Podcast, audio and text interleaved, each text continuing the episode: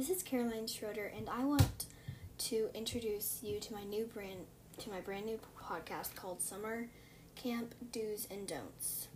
In this podcast, I will be explaining things to do and things not to do at a summer camp. I went to a summer camp in Minnesota, and I did not. I have. N- I had no clue what to do, so I was very confused and missed my parents a lot. So in this podcast, I'm going to be telling you what to do and what not to do to make your camp experience more fun. Okay, so let's get to the do's and don'ts. Yay! Okay, now let's get to the do's and don'ts.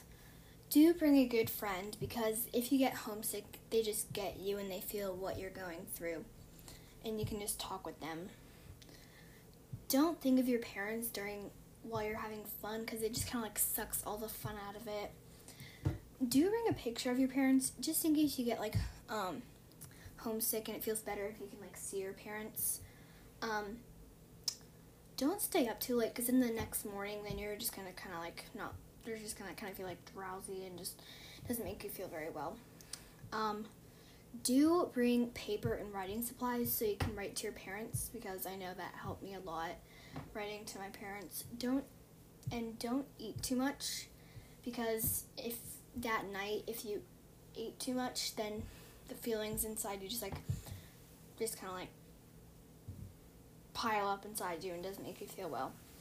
Do you bring a camera so you can just um like remember like all the new friends you made and just like just remember the camp experience.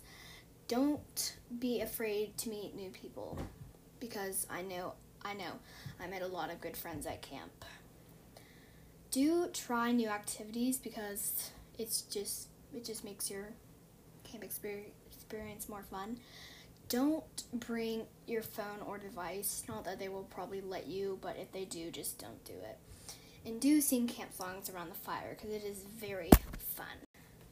That is the end of this podcast. I really hope this helps you at summer camp.